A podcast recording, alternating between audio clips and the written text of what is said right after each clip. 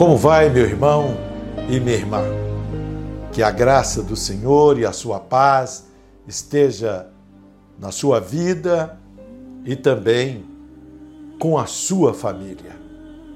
A palavra que está em voga hoje no seio da igreja é, sem dúvida alguma, discipulado.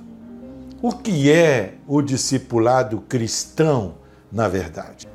Nós vamos tentar responder essa pergunta no vídeo de hoje, porque a nossa proposta, você sabe qual é, é trazer uma eh, reflexão sobre os temas recorrentes da vida à luz da palavra de Deus.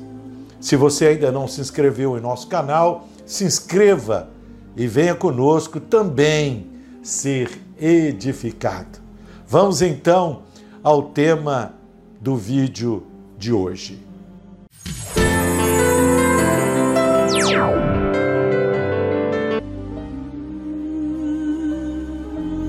Discipulado é mais que simples método de informação. A prática sistemática de se repassar ensino e formar pessoas é estimulada por toda a Bíblia Sagrada. Os hebreus transformaram esta prática em dever paterno, assegurado na lei e na tradição. Os patriarcas, os profetas, os mestres, filósofos, nos diferentes contextos sociopolíticos do mundo antigo, exerceram o discipulado e foram bem-sucedidos. As famílias hebreias, no entanto, se distinguem de todos estes, mas posso assegurá-los que ninguém fê-lo melhor que Jesus. Jesus usou o discipulado de uma forma tão eficaz que os resultados do seu trabalho permanecem até o dia de hoje. Jesus como também fizeram os hebreus, usou o discipulado não somente para passar informação, mas para produzir formação. Por meio do discipulado, Jesus mudou as estruturas do pensamento humano e causou a maior revolução que nenhum império jamais conseguiu mudando a forma de governar e de viver em sociedade.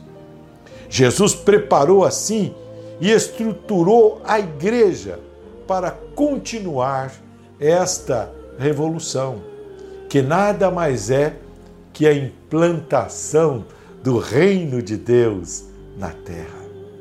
Sem dúvida alguma, o discipulado é o meio pelo qual o reino de Deus, veja só, o reino de Deus é implantado em nosso mundo.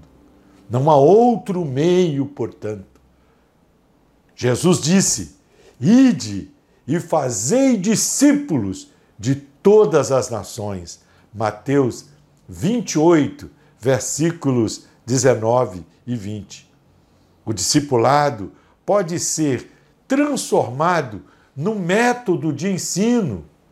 Pode ser usado por instituições para vários propósitos políticos, propósitos sociais e até ideológicos.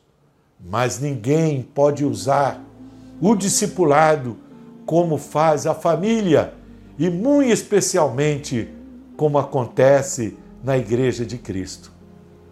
A igreja foi pensada, planejada e estruturada para facilitar o exercício do discipulado, a prática do discipulado, assim como a família ou como na família tradicional. As aves têm algo em comum. Todas têm asas, mas nem todas voam. Entre as que voam, temos as que voam com excelência, a exemplo das águias. Muitos segmentos na vida em sociedade podem ter um programa de discipulado maravilhoso, mas não há quem explore mais o discipulado com tanta eficiência e com tantos resultados promissores como é o caso da família e da igreja.